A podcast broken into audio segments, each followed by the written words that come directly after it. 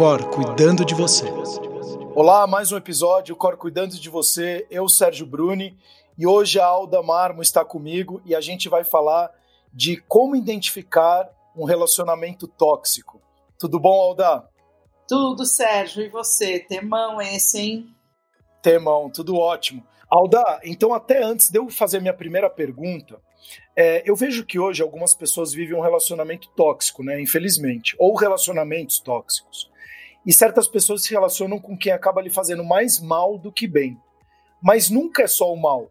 Até por isso existe uma relação. E esse tipo de comportamento não é o mais comum e nem deve ser incentivado, mas acontece. Então, a, a minha primeira e segunda pergunta: o que são relacionamentos tóxicos e como identificar um relacionamento tóxico? Bom, Sérgio, é, o que é né, um relacionamento tóxico? É, é aquele relacionamento que não é saudável. Né? Uh, nós somos, como eu sempre digo aqui, seres sociáveis. E uh, quando a gente está interagindo com alguém, quando a gente está se relacionando, o, o, bom disso, o resultado o esperado dessas relações, são que elas nos façam crescer, que elas nos desenvolvam, né? que elas nos tragam é, aspectos positivos, que elas é, contribuam para o nosso crescimento e que é, seja prazeroso. Agora, claro que acontecem é, nas relações uh, momentos que não são tão positivos assim, né? Que são negativos. No entanto, um relacionamento tóxico, e aqui acho que eu já engato a tua segunda pergunta, é, né, dessa questão da identificação, a gente pode estar falando que um relacionamento tóxico é aquele onde, né, pelo menos uma das partes acaba exercendo controle na outra parte. Né? E, e é possível identificar eh, a pessoa que está vivendo isso, ela tem sensações muito claras, né? É uma relação, Sérgio, que é tensa. Essa pessoa ela tem constante medo de ser punida. Ela não consegue ser é, ela mesma, ser autêntica. Ela vive pisando em ovos. Uh, se sente culpada porque geralmente o outro tem um poder de persuasão, né, e acaba uh, contornando, né, mexendo na situação, uh, e o outro acaba sempre se sentindo errado, culpado por ter feito alguma coisa.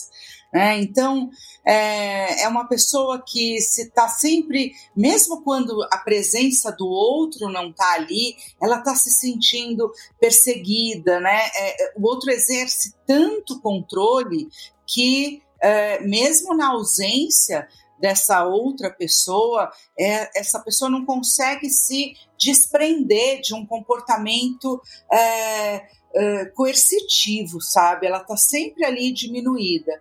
E ainda vou fazer uma ponte com a tua primeira pergunta, que de fato, né, é, nós nos relacionamos, é, a maioria das nossas relações, né, elas produzem aí resultados positivos de prazer, de troca, de crescimento, de desenvolvimento. No entanto, é, mesmo em relações é, que, né, onde a coerção, a punição, o controle, a manipulação, é, ou isso que a gente está chamando né, de relacionamento tóxico, seja é, o, o, a característica maior dessa relação, ela tem uma é, funcionalidade. Né? A pessoa está ali por outras questões também.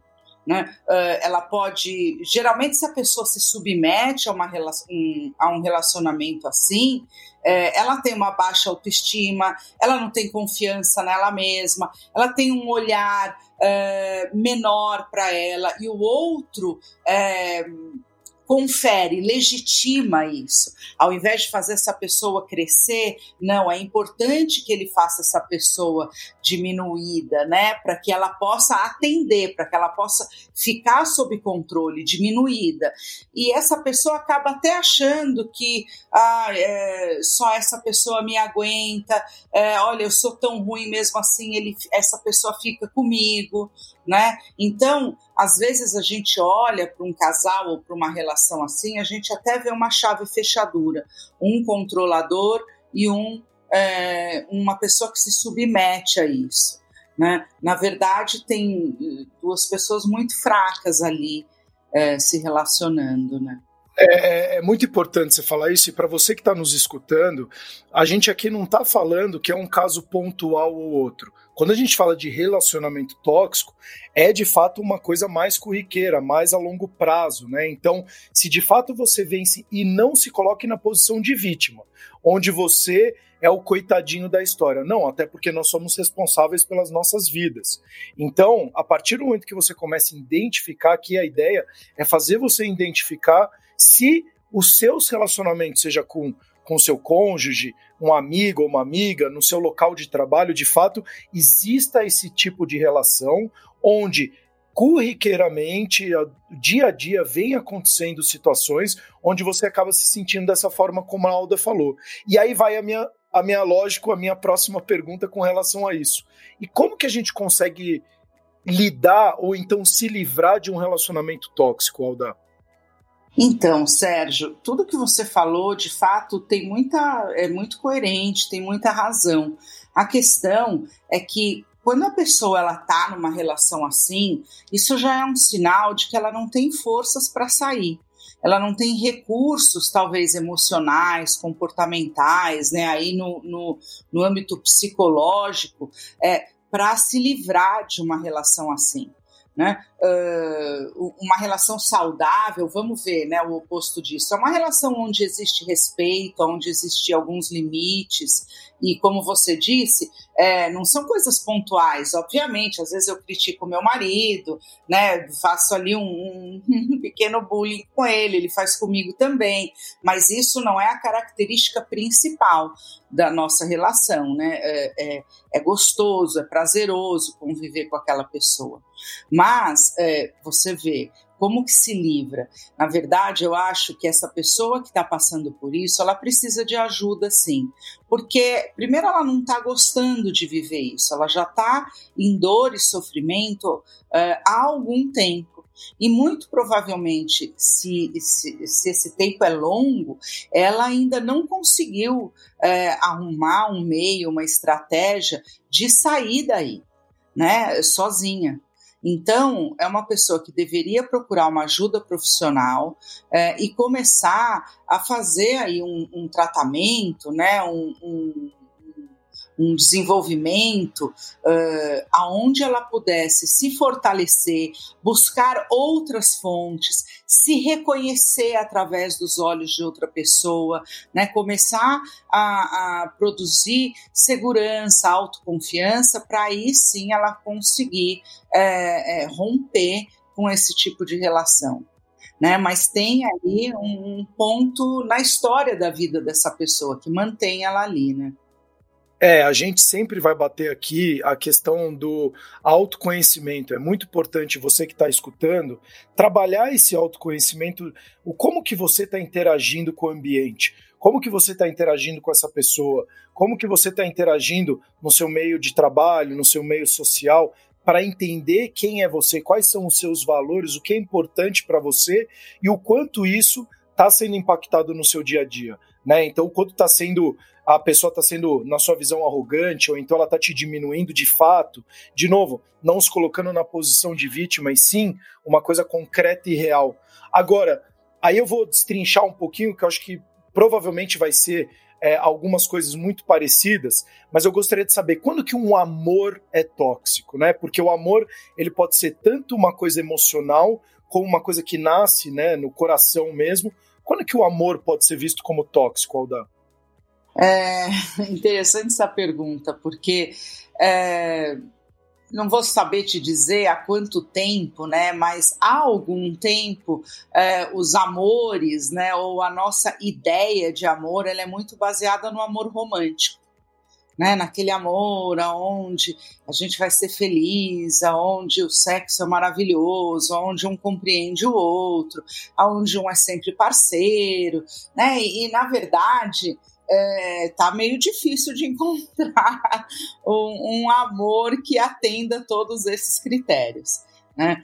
É, então, agora, eu acho que pegando aí, né, esse teu gancho de da, da, da, do amor tóxico, eu acho que a gente pode falar sobre isso quando a gente está falando de posse, né? Quando eu, eu sinto que aquela pessoa é, é, é eu, eu, possuo aquilo, né? Como se eu fosse dono de um terreno, que aquela pessoa tem que atender aos meus pedidos, ou que ela tem que, ela é obrigada a me fazer feliz, né? Então, eu acho que isso aí, é, é, aí a gente começa a entrar num terreno mais tóxico mesmo, ou de um ciúme muito obsessivo, né? A pessoa não pode ter amigos, não pode estar tá, é, ser feliz sozinha ali, fazer uma viagem, porque o outro já entra ali num estado de desespero, né?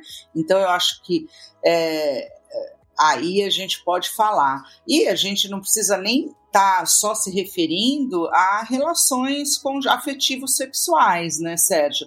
É, relações de, de parentesco, né, de mães e filhos e de superproteção, né? Então, uh, de mães que não, não, que se tornam dependentes, né? Então, eu acho que quando a gente pega nesses extremos, né, quando uh, as pessoas, ao se desenvolver, estão ali, crescem com uma carência, crescem com uma fraqueza emocional, elas vão sempre talvez colocar ali no outro né, uma, uma expectativa eh, e ter uma demanda que o outro apreencha, né? Eh, e que na verdade é um trabalho que ela deveria fazer, né? A gente até fala de antes é, melhor é, só do que mal acompanhado, né? Então, é, eu acredito muito nisso, até porque se você não está bem com você, eu acredito também na questão é. da energia, né? Além da, da espiritualidade ou religiosidade de cada um, mas eu acredito muito que aquilo que você transmite, você vai acabar colhendo muito em, em, de retorno. Então, se você não está muito bem, não está com autoconfiança, provavelmente as pessoas que vão estar tá ao seu redor, em algum momento também você vai acabar atraindo isso. E aí a pessoa acaba ficando mais fraca e projetando na outra pessoa, se nutrindo ou sobrevivendo, porque ela não é capaz de fazer por si só. E sim, é. você é capaz de fazer por si só. Você só precisa encontrar de verdade quem é você, quais são os seus valores, o que é importante para você, para você se nutrir o máximo possível daquelas pessoas uh, que estão de acordo com aquilo que você acredita e pensa, né? Até tem um, um velho ditado que eu ouvi quando eu estava estudando fora, hum. que eles falam que a gente acaba sendo a média das cinco pessoas que a gente mais anda, né? Se você está andando com pessoas não muito legais, provavelmente você vai acabar também não sendo uma pessoa muito legal em algum momento. É, tá saindo um bom psicólogo você, hein, Sérgio? Porque eu acho que você pegou o começo aí é, do fio da meada. Eu acho que talvez a gente pode levantar essa bola aqui e, e começar a entender que o, um, uma relação tóxica ela começa quando não existe amor próprio né? Então, quando você não tem autocuidado, quando você não, não é uma pessoa que cuida de você, que se respeita é, e que sente mesmo amor por você, que gosta da sua imagem, que gosta, que tem orgulho de você mesmo, né? É, é, e aí eu acho que você corre grande risco de se relacionar com pessoas e acabar é, produzindo né, uma relação tóxica. Lembrando aqui, Sérgio, que é, nunca, quando a gente está falando de relação, a gente está sempre falando de duas pessoas. Ou seja, nunca tem só, mesmo que tenha um que seja controlador, mais forte ou manipulador, o outro ele acaba cedendo. Então, é, é, tem duas mãos ali. Né? Se existe uma relação tóxica, as duas pessoas contribuíram para que essa relação fosse dessa maneira. É muito, é muito importante você falar isso para você que está escutando. É você também enxergar se você também está sendo uma pessoa tóxica, se você está sugando as energias dos outros, né? Se você está envenenando a ideia das pessoas, as escolhas, os hábitos, né? Então aquela pessoa que começou a ter um hábito saudável, aí vem aqueles amigos, pô, como que você tá chato? Agora você só come salada, ou sei lá, pô, mas ele tá fazendo algo que é bom para ele. Então também seja uma pessoa que motive os seus amigos, porque muitas vezes é muito mais fácil a gente jogar né, as responsabilidades no outro, que nem hoje a gente reclama muito dos nossos políticos, dos nossos parceiros. Na pandemia, principalmente, é, é, acabou enaltecendo muito, né? Que a culpa era muito do outro. Mas Sim. na hora que a gente vai olhar, será que a gente também não está é, atuando ou se comportando dessa forma? Acho que isso também é muito, é um momento muito propício para a gente também olhar para o nosso famoso, não só para o nosso próprio umbigo, mas o quanto que as, a gente também está impactando na vida dos outros, né? Sim, e aí vai até a minha é. pergunta: é. como saber se eu tô sendo tóxico? Porque quando você vai perguntar para um amigo, pro de repente no trabalho, como que você consegue ter uma interação com a outra pessoa e sim, de fato, você saber se você tá pisando na bola muitas e muitas vezes? E de novo, não é uma coisa pontual, mas como você saber se você é uma pessoa tóxica, Aldar? Sim, eu acho que, na verdade, é, é mais difícil, né, a gente ter essa autoobservação, é, principalmente quando ela é negativa, assumir o próprio defeito e um defeito desse, né, que não é bonito assim, que você está fazendo mal para alguém, não, não é fácil, né? Então, ter essa sensibilidade, é, eu acho ela bem, bem difícil, né, de ser assumida ou difícil de, de repente, você sozinho achar que você, putz, será que eu estou, né, fazendo isso? Geralmente quem pensa isso é uma pessoa que provavelmente não é tóxica, né? não, não está fazendo isso. A que está, né? É, acho que por, por, se ela estiver ouvindo aqui a gente agora, provavelmente ela vai estar tá negando. Né? Segundo, ela pode ser que ela olhe para o outro e, e, e, coloque a culpa no outro mesmo. Né? Eu tento ajudar, eu tento falar, olha como eu suporto essa pessoa, né? colocando sempre ali é, o, o lado negativo no outro e não se vendo na relação. Então, se você quer checar isso, né? Se caiu uma ficha aí, você quer putz, será que tá tudo bem? Será que eu tô ouvindo, né, o outro? Será? É, faça essa pergunta, né? É, faz uma DR positiva, né? É, chama aí seu parceiro, chama seus filhos, é, chama seus pais e avalia, né, a, a, essa, essa relação. É interessante que as empresas fazem isso, né, Sérgio? É, fazem aí de, de tempos em tempos avaliações, né, de como as de avaliação de desempenho, avaliação de clima. É, acho que a gente deveria pegar aí boas práticas e começar a inserir na nossa vida pessoal. Né? Então é bastante interessante de vez em quando a gente sentar aí com todo mundo junto e, e fazer umas avaliações. É, principalmente agora, né, na pandemia, que tá, as relações se intensificaram, né, a presença se intensificou, os espaços diminuíram, as fontes de prazer diminuíram, a tolerância, a paciência diminuiu, é, as, talvez a raiva, né, os sentimentos negativos, a ansiedade entraram mais em cena. Então, é, as relações elas passaram, elas estão passando aí por uma é, por um momento né, de muita aprendizagem é, e que se a gente quiser mesmo, a gente pode fazer um upgrade né, nesse, nessa, nessa, nesses relacionamentos e fazer uma avaliação como é que foi para você, como é que a gente tem, como é que tem sido, né? É, e, e, escutar, a gente escuta pouco o outro, né? Quando o outro fala, principalmente mal. É, afinal a gente tem duas, duas, dois ouvidos, né? Duas orelhas e uma boca, é. exatamente para escutar mais e falar menos. Aldar, a gente está chegando até na etapa final e eu acho que você deu bastante é, visão e um monte de ferramentas para quem está nos escutando começar a colocar em prática. Então, é, eu, eu deixo minha colocação assim, né? Que agora você que, que já sabe, né? Tanto no âmbito de relacionamento, no seu trabalho, na sua vida pessoal, o, se você está sendo uma pessoa tóxica, começa a prestar atenção, como a Alda falou, nesses sinais, para mudar esse quadro e até poder viver de uma forma mais produtiva e saudável. Então isso vai ser tão bom para você quanto para as pessoas que vão estar ao seu lado. Aldas, quer fazer alguma consideração final? É, então, você sabe que hoje em dia, né, Sérgio, existem inclusive pesquisas, né? É, tem uma de 2017 de eh, Polenberg e Tsai, que, que eles levantam aí né, alguns pontos. Que, e, e, por exemplo, um deles é que é, quali a qualidade das nossas relações são muito mais importantes do que a quantidade.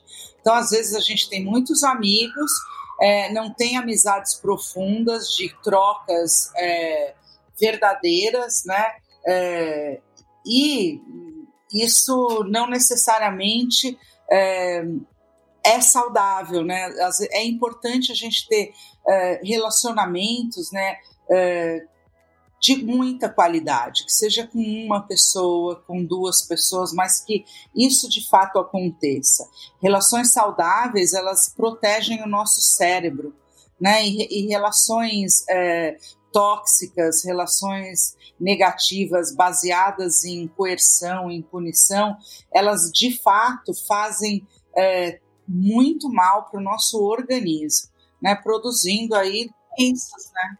É, é tão verdade o que você está falando que tem um estudo de Harvard que eles fizeram durante 75 anos ah, uma pesquisa isso, é. é. com pessoas no leito, né? E várias morreram no meio do caminho, mas perguntando para eles o que era felicidade ou sucesso. Uhum. E a resposta de todas elas no final era ter relações de qualidade. É. Então, é, Alda, eu queria é, só confirmar isso, queria agradecer muito a sua presença de novo. Obrigado por trazer bastante ensinamento e também algumas reflexões para que quem está nos escutando possa colocar em prática. E tudo isso que a gente falou, preste muita atenção, coloque em prática, porque se estudos estão dizendo que no final da vida o que vale são as relações, as qualidades das Sim. nossas relações, comece a ter levar também em consideração e dar a devida importância para as pessoas que estão andando ao seu lado, para de fato você conseguir ter uma vida mais produtiva e saudável. Então, muito obrigado, Alda, de novo. Beleza. Eu fico por aqui também. Sim, é isso. Até os próximos episódios e o Cor cuidando de você.